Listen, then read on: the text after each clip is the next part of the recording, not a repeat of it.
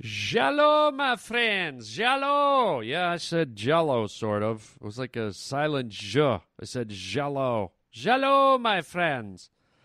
Uh, great show today, gang. Thanks for being here. I'm Harland Williams. You are on the Harland Highway podcast. I am your host, and uh, today we are going to be talking about the benefits of cell phones and driving with cell phones. There, there is a way that this annoying uh, this annoying phenomenon can work in your favor. I'm going to uh, let you know how that works. Uh, Oscars, I know I'm a little late, but I'm going to give you my uh, Oscar review from the uh, 2013 Oscars Academy Awards show. And then uh, we have another retarded 911 call coming in. I played one a few shows ago. This one's just as stupid. What is wrong with people? Oh, yeah, I know what it is. They listen to the Harland Highway. Welcome to the Harland Highway. All right, let's get this sucker going, huh? You're causing a major disturbance on my time. It's the Harland Highway. What's up, brah? If I'm here and you're here, doesn't that make it our time? I have come here to chew bubblegum and kick ass. Am I hallucinating here? Just what in the hell do you think you're doing? You just made a wrong turn onto the Harland Highway. This is your fucking wake up call, man. You're riding down the Harland Highway with Harland Williams. In 30 seconds, you'll be dead. And I'll blow this place up and be home in time for cornflakes.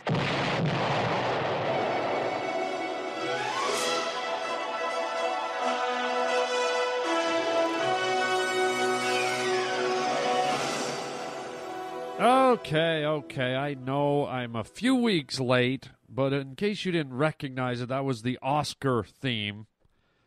And uh, I just, you know, been processing or processing, however you pronounce it in your little world.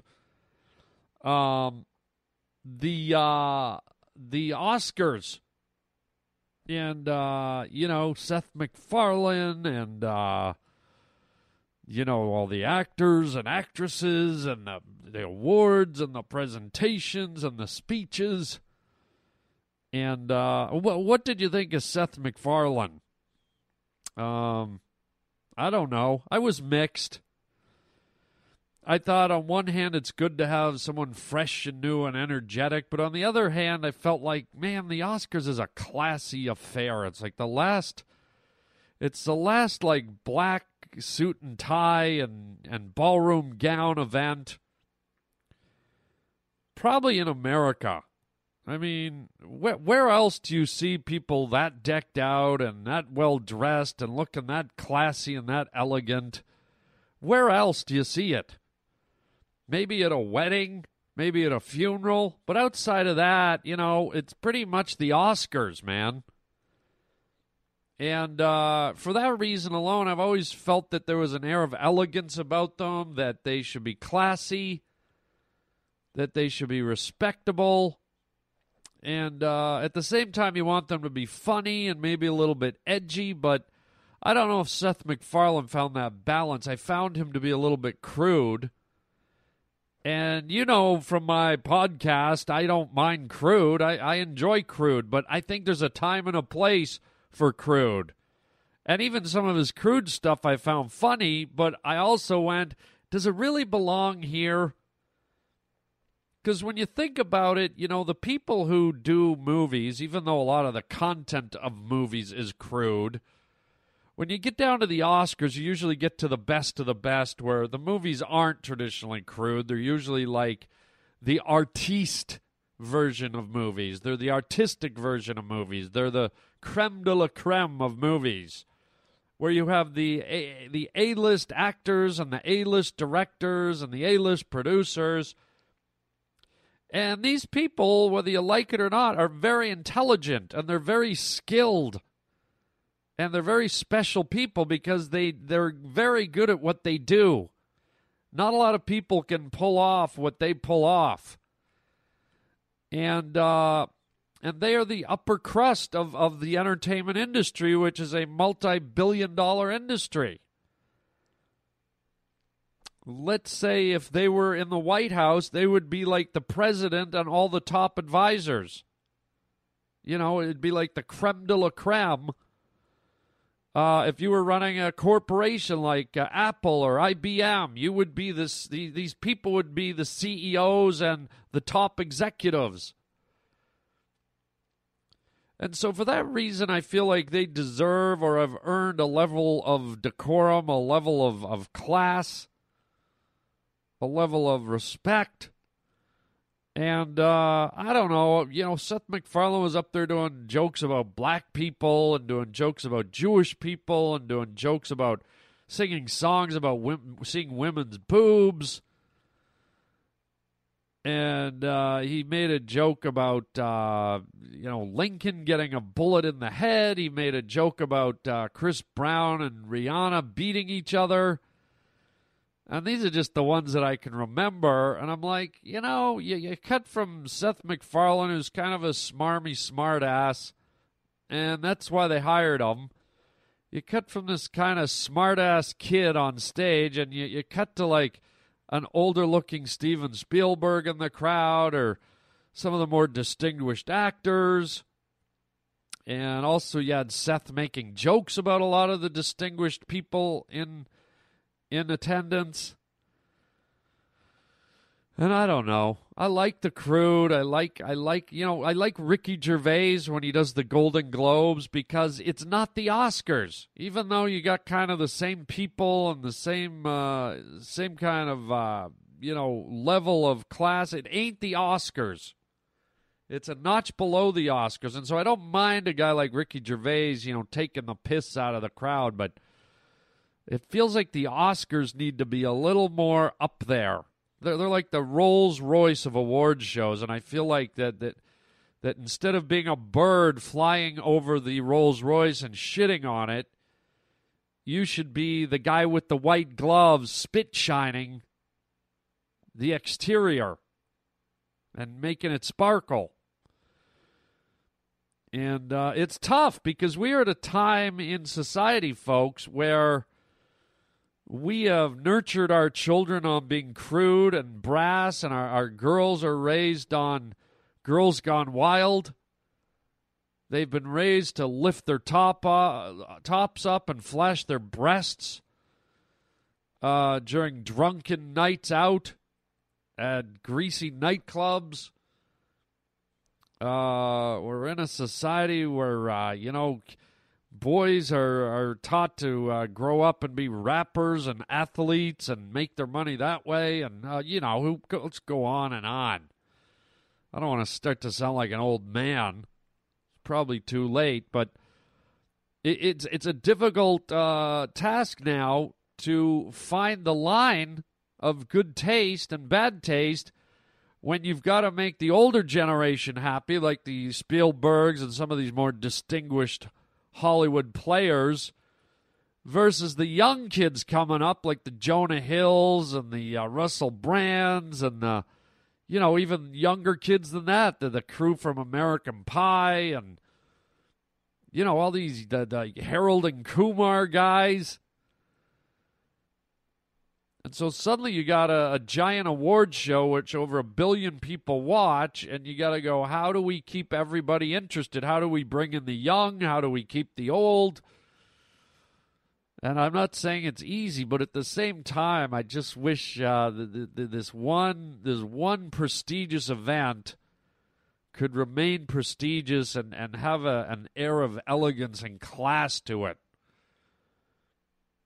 And Seth MacFarlane, to me, uh, just kind of dropped it down a notch to like kind of that gutter humor. You know, it's almost like watching a raunchy stand up comedian on a Saturday night at a smoky comedy club. But yet, here he was in a tux, and, you know, and also, who is the guy? You know, there, there was a time when you had to be like an A list celebrity to host this gallant event. And here's a guy that, to be honest, most of us, most of the world has never even seen. Because the guy's real talent is writing cartoons for adults and doing the voices. I'm willing to bet that over three quarters of the viewing public, the worldwide public, had never physically seen this guy in their life. Who the hell is this guy? Seth who? So kind of an odd choice, and and you got to wonder which way the Oscars is going. Now, now that he's kind of done some of that off color, like raunchy stuff, now do they have to top it? Do they have to keep digging into the well of degradation and keep finding this base, like sophomoric humor for the Oscars? I mean, look at the crowd. People are in in uh, 50, 60, $100,000 suits. There's crystal and chandeliers and champagne and tuxedos and diamonds. Diamonds worth more than most of us all put together. And basically you're you're there to applaud the, the masterful work of some very talented people in a very, very, very difficult industry. And so, as much as I, I like edgy, kind of raunchy, cutting edge humor, I just don't know if I like it there. I think you could get away with it without being too over the head with it. So I'm I'm mixed, man. I'm not drawing any conclusions. I got to be honest. I'm a little bit torn because I don't want to sound like an old man, but I also think in society it's it's it's uh, incumbent on us to uh, reserve and save just a few things in our society, in our modern society, that that uh, symbolize elegance and class. I mean, if everything kind of goes to the toilet humor uh, level, what do we got left? And remember, this goes out to the whole world. One billion people watch the Oscars. There's there's 7 billion people on the planet. 1 billion of those watch the Oscars. And, you know, it's kind of representative of America and our talents and our people and our humor and our art. And you got a guy that most people don't know who he is t- telling uh, kind of off color, you know, wife beating jokes and assassination jokes and racist jokes and singing about ladies' boobs and I don't know, man. Maybe I maybe I got to be an old man on this one. I just think you could get just as many, if not more, laughs from from a really talented comedian or some really talented writers. I mean, uh, look at look at the Golden Globes with uh, Amy Poehler and uh, Tina Fey. They they did a great job, and it didn't feel like they were kind of doing toilet humor. They they, came off as very clever and uh, charismatic, and you'd think that the Oscars would strive to uh, rise above and uh, present humor in a classy way that was still acceptable to, to the masses. So there you go. And my last comment about the Oscars, since I'm ranting here, what is with the outfits the women wear? Did you see uh, that one girl, Jennifer Skyfall or whatever her name is, fall on her way up? And you're thinking, how could you fall walking up those stairs? And then they pan down, you go, oh, yeah, her dress looks like she drove her car through a sheet factory or a toilet paper factory and everything's just dragging off the back for half a mile. Like she got out of out of her chair, got halfway up the stairs, and the back half of her dress was still sitting in her seat, waiting to be towed, man. I mean, you got to figure you're off balance, you're crooked, you're stepping on your own fabric. How do you not fall, man? They should have like training wheels affixed to their ankles underneath that giant dress. And you got to wonder what happens when these gorgeous actresses in these nine mile long dresses have to go uh, pinch a loaf or take a pee. I mean, you got to figure somewhere in, in the uh, bathrooms at the Oscars, they, have uh, hired like crap holders or something. I mean, I, I could just picture uh, one of these chicks going into a stall, and there's four other uh, women in there who are there uh, specifically to hold up the corners of the dress while the uh, actress sits and squats and drops the kids off, if you know what I mean. I mean, how how do you how do you get out of a dress like that? How do you lift it up to take a leak? Or maybe it's so big, maybe there's like a porta potty right under the dress. Maybe they've everything's already equipped. Maybe they're wearing a maybe they're wearing a designer adult diaper. Maybe it's the whole package. They got a you know the the uh, the uh, dresses are like Dolce and Gabbana and all that. Maybe they got a Dolce and Gabbana designer diaper.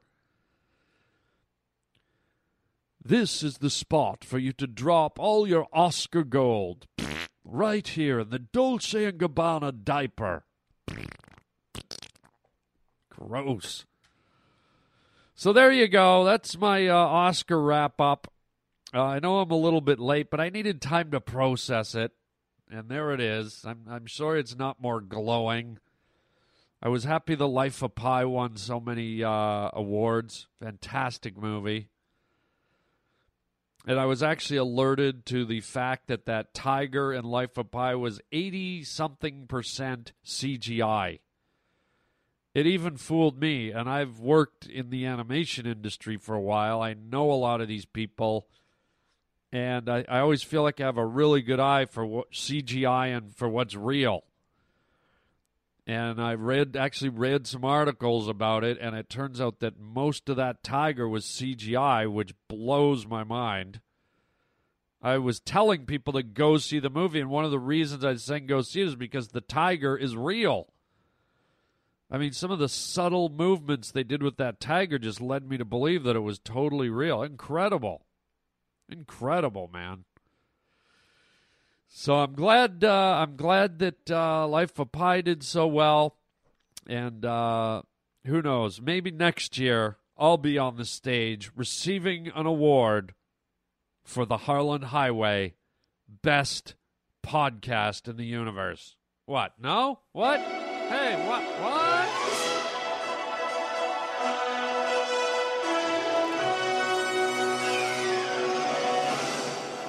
All right, switching gears. And when I say switching gears, I mean it. I'm talking about cars. Uh, cars and cell phones. You know, you've heard me rant on here about how mad I get people on their cell phones, blah, blah, blah. Well, you know, for every uh, dark side, there's a bright side. And I've realized, and this is kind of a bad thing, but, you know, what the heck? Take advantage of it I've realized that people on their cell phones when they're driving have created many, many, many opportunities for other drivers. For example, here's what you need to do. The next time you are on a road and it's a single lane road and you're at a at a uh, light and it's red in your direction, it's red in the opposite direction and there's a line of cars in the opposite direction, you know the light's going to turn green you know you have to turn left, and you're going to sit there and you're going to wait till all the cars go by, and then when the light turns yellow, you're going to take your left. Here's what I do now, and this this has worked on many occasions. What I do is I look at the first car on the opposite side of the light to me, the one that's going to start the parade through so I can't make my left.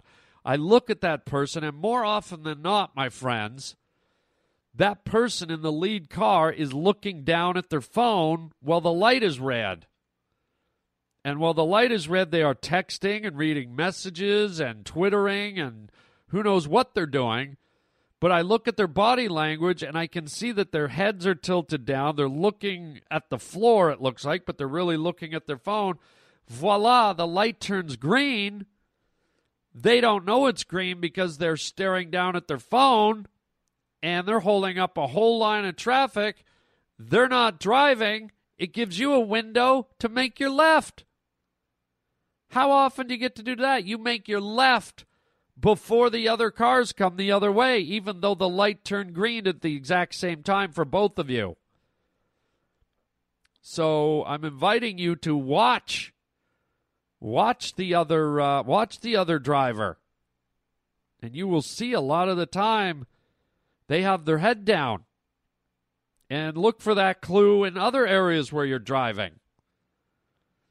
Someone's waiting to take a turn in front of you. Uh, someone's you're, you're coming up to a light.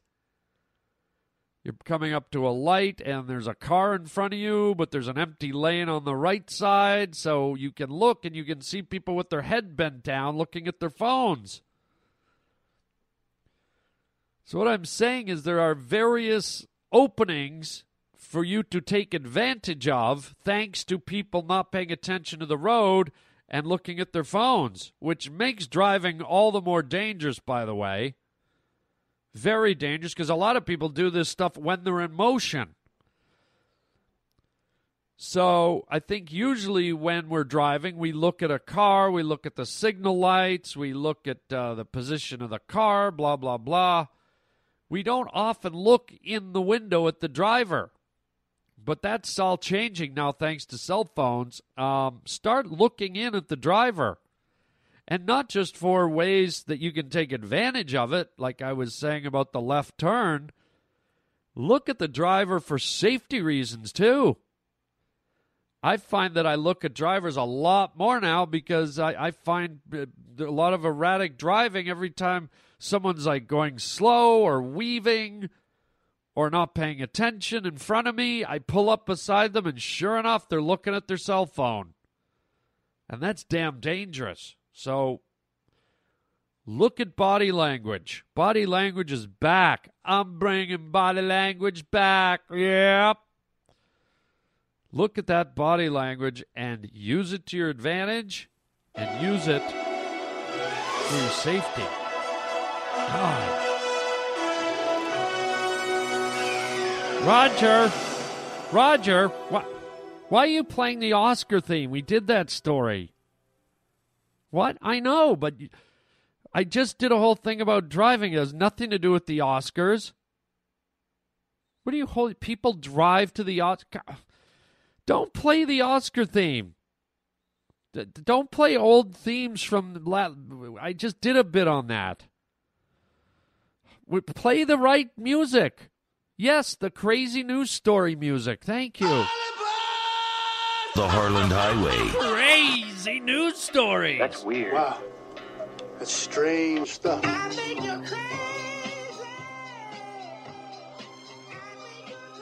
Okay, so we have another wacky 911 story here.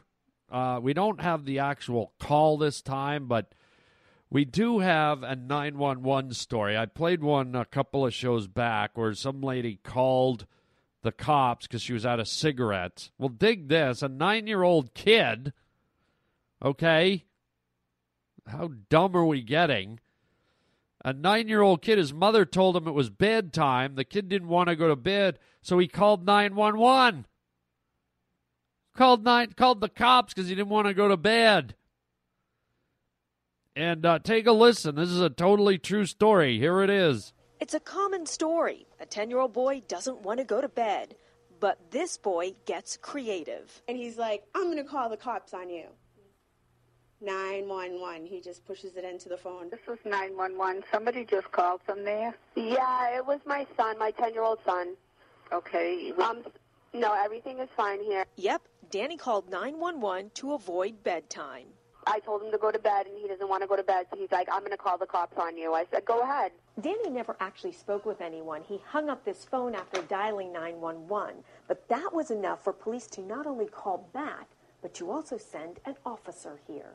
He was actually really scared when they called when she found out that they were sending the police. He was actually really scared because he didn't think that he was doing anything wrong. He was going to just leave without talking to my son. But I said to him, "Can you please speak with my son about the importance of this can be a learning lesson instead of it just being okay, the police came out and that was it." I said, "Make this a learning experience for him." And he went and spoke with him. Smart lady. I'm I'm glad she she did that. That could be very scary. When you were a kid, did you ever have a run in with a cop when you were a little kid? Like I'm talking like 12 and under. Uh, you ever you ever have any experience uh, having to uh, come face to face with a an officer of the law? It's pretty intimidating, man. I remember once when I was a little kid, uh, I found like a movie projector behind some bushes as I was walking home to my house in my neighborhood. And I was like, oh man, a movie projector.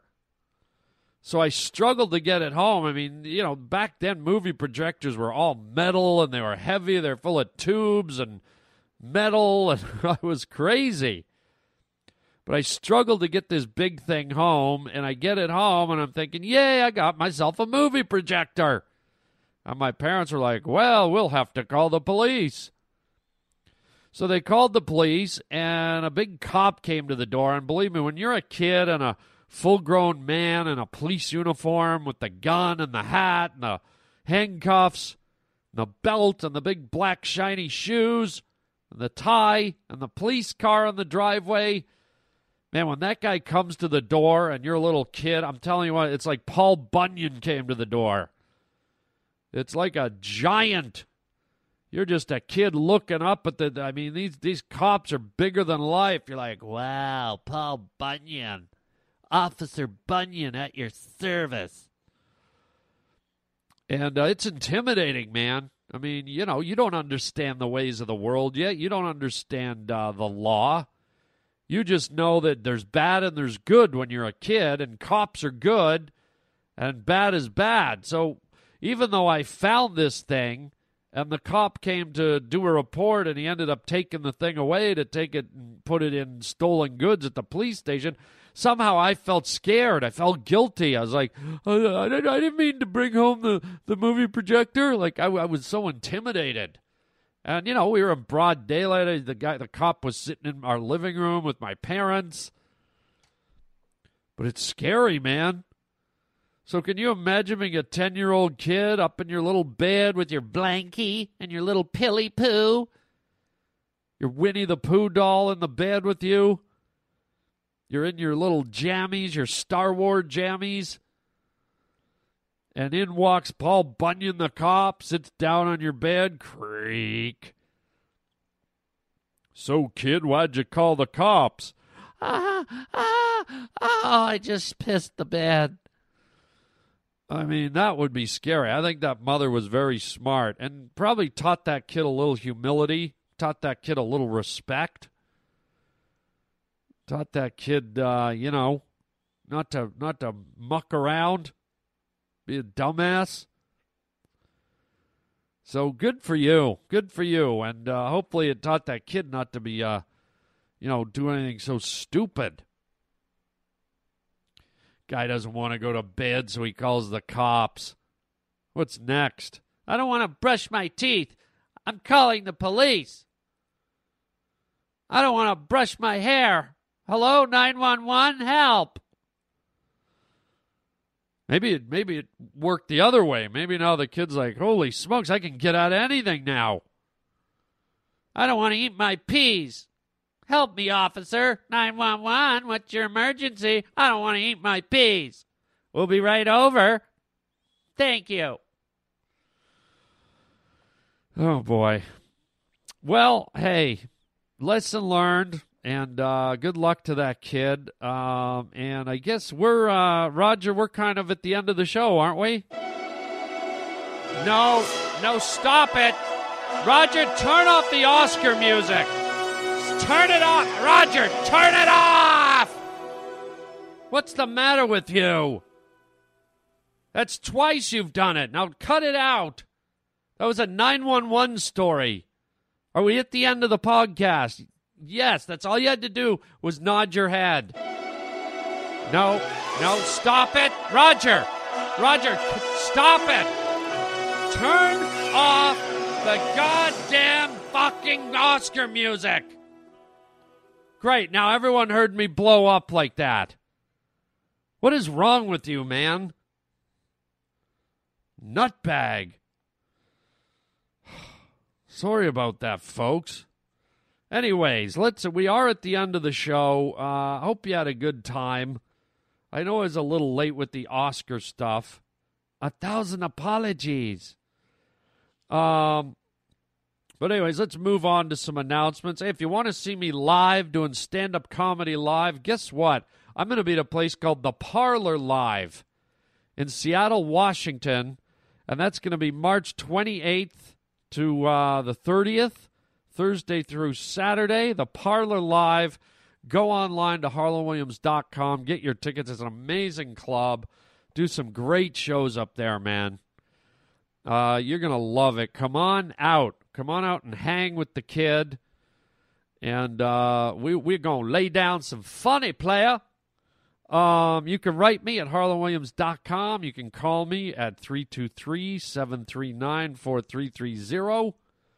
Uh, when you're online, check out the uh, Harland uh, Highway uh, merchandise store for movies and uh, CDs, music, t shirts, videos, books, all kinds of paraphernalia on harlandwilliams.com at our store. Um, we have the free app, harlandapp.com. You can get into that. Um, what else, man? My new special is out. It's for sale uh, on uh, Apple at iTunes, or you can get it at my store, Harland Williams, A Force of Nature. My new hour long stand up comedy special shot in the middle of the desert with no audience in broad daylight. It's crazy. I think you'll dig it. Um, so check that out. And uh, thanks for being here, man. You've been a great audience. And uh, we hope we catch you here next time. And until then, a great big golden Oscar bowl of chicken chow mein, baby.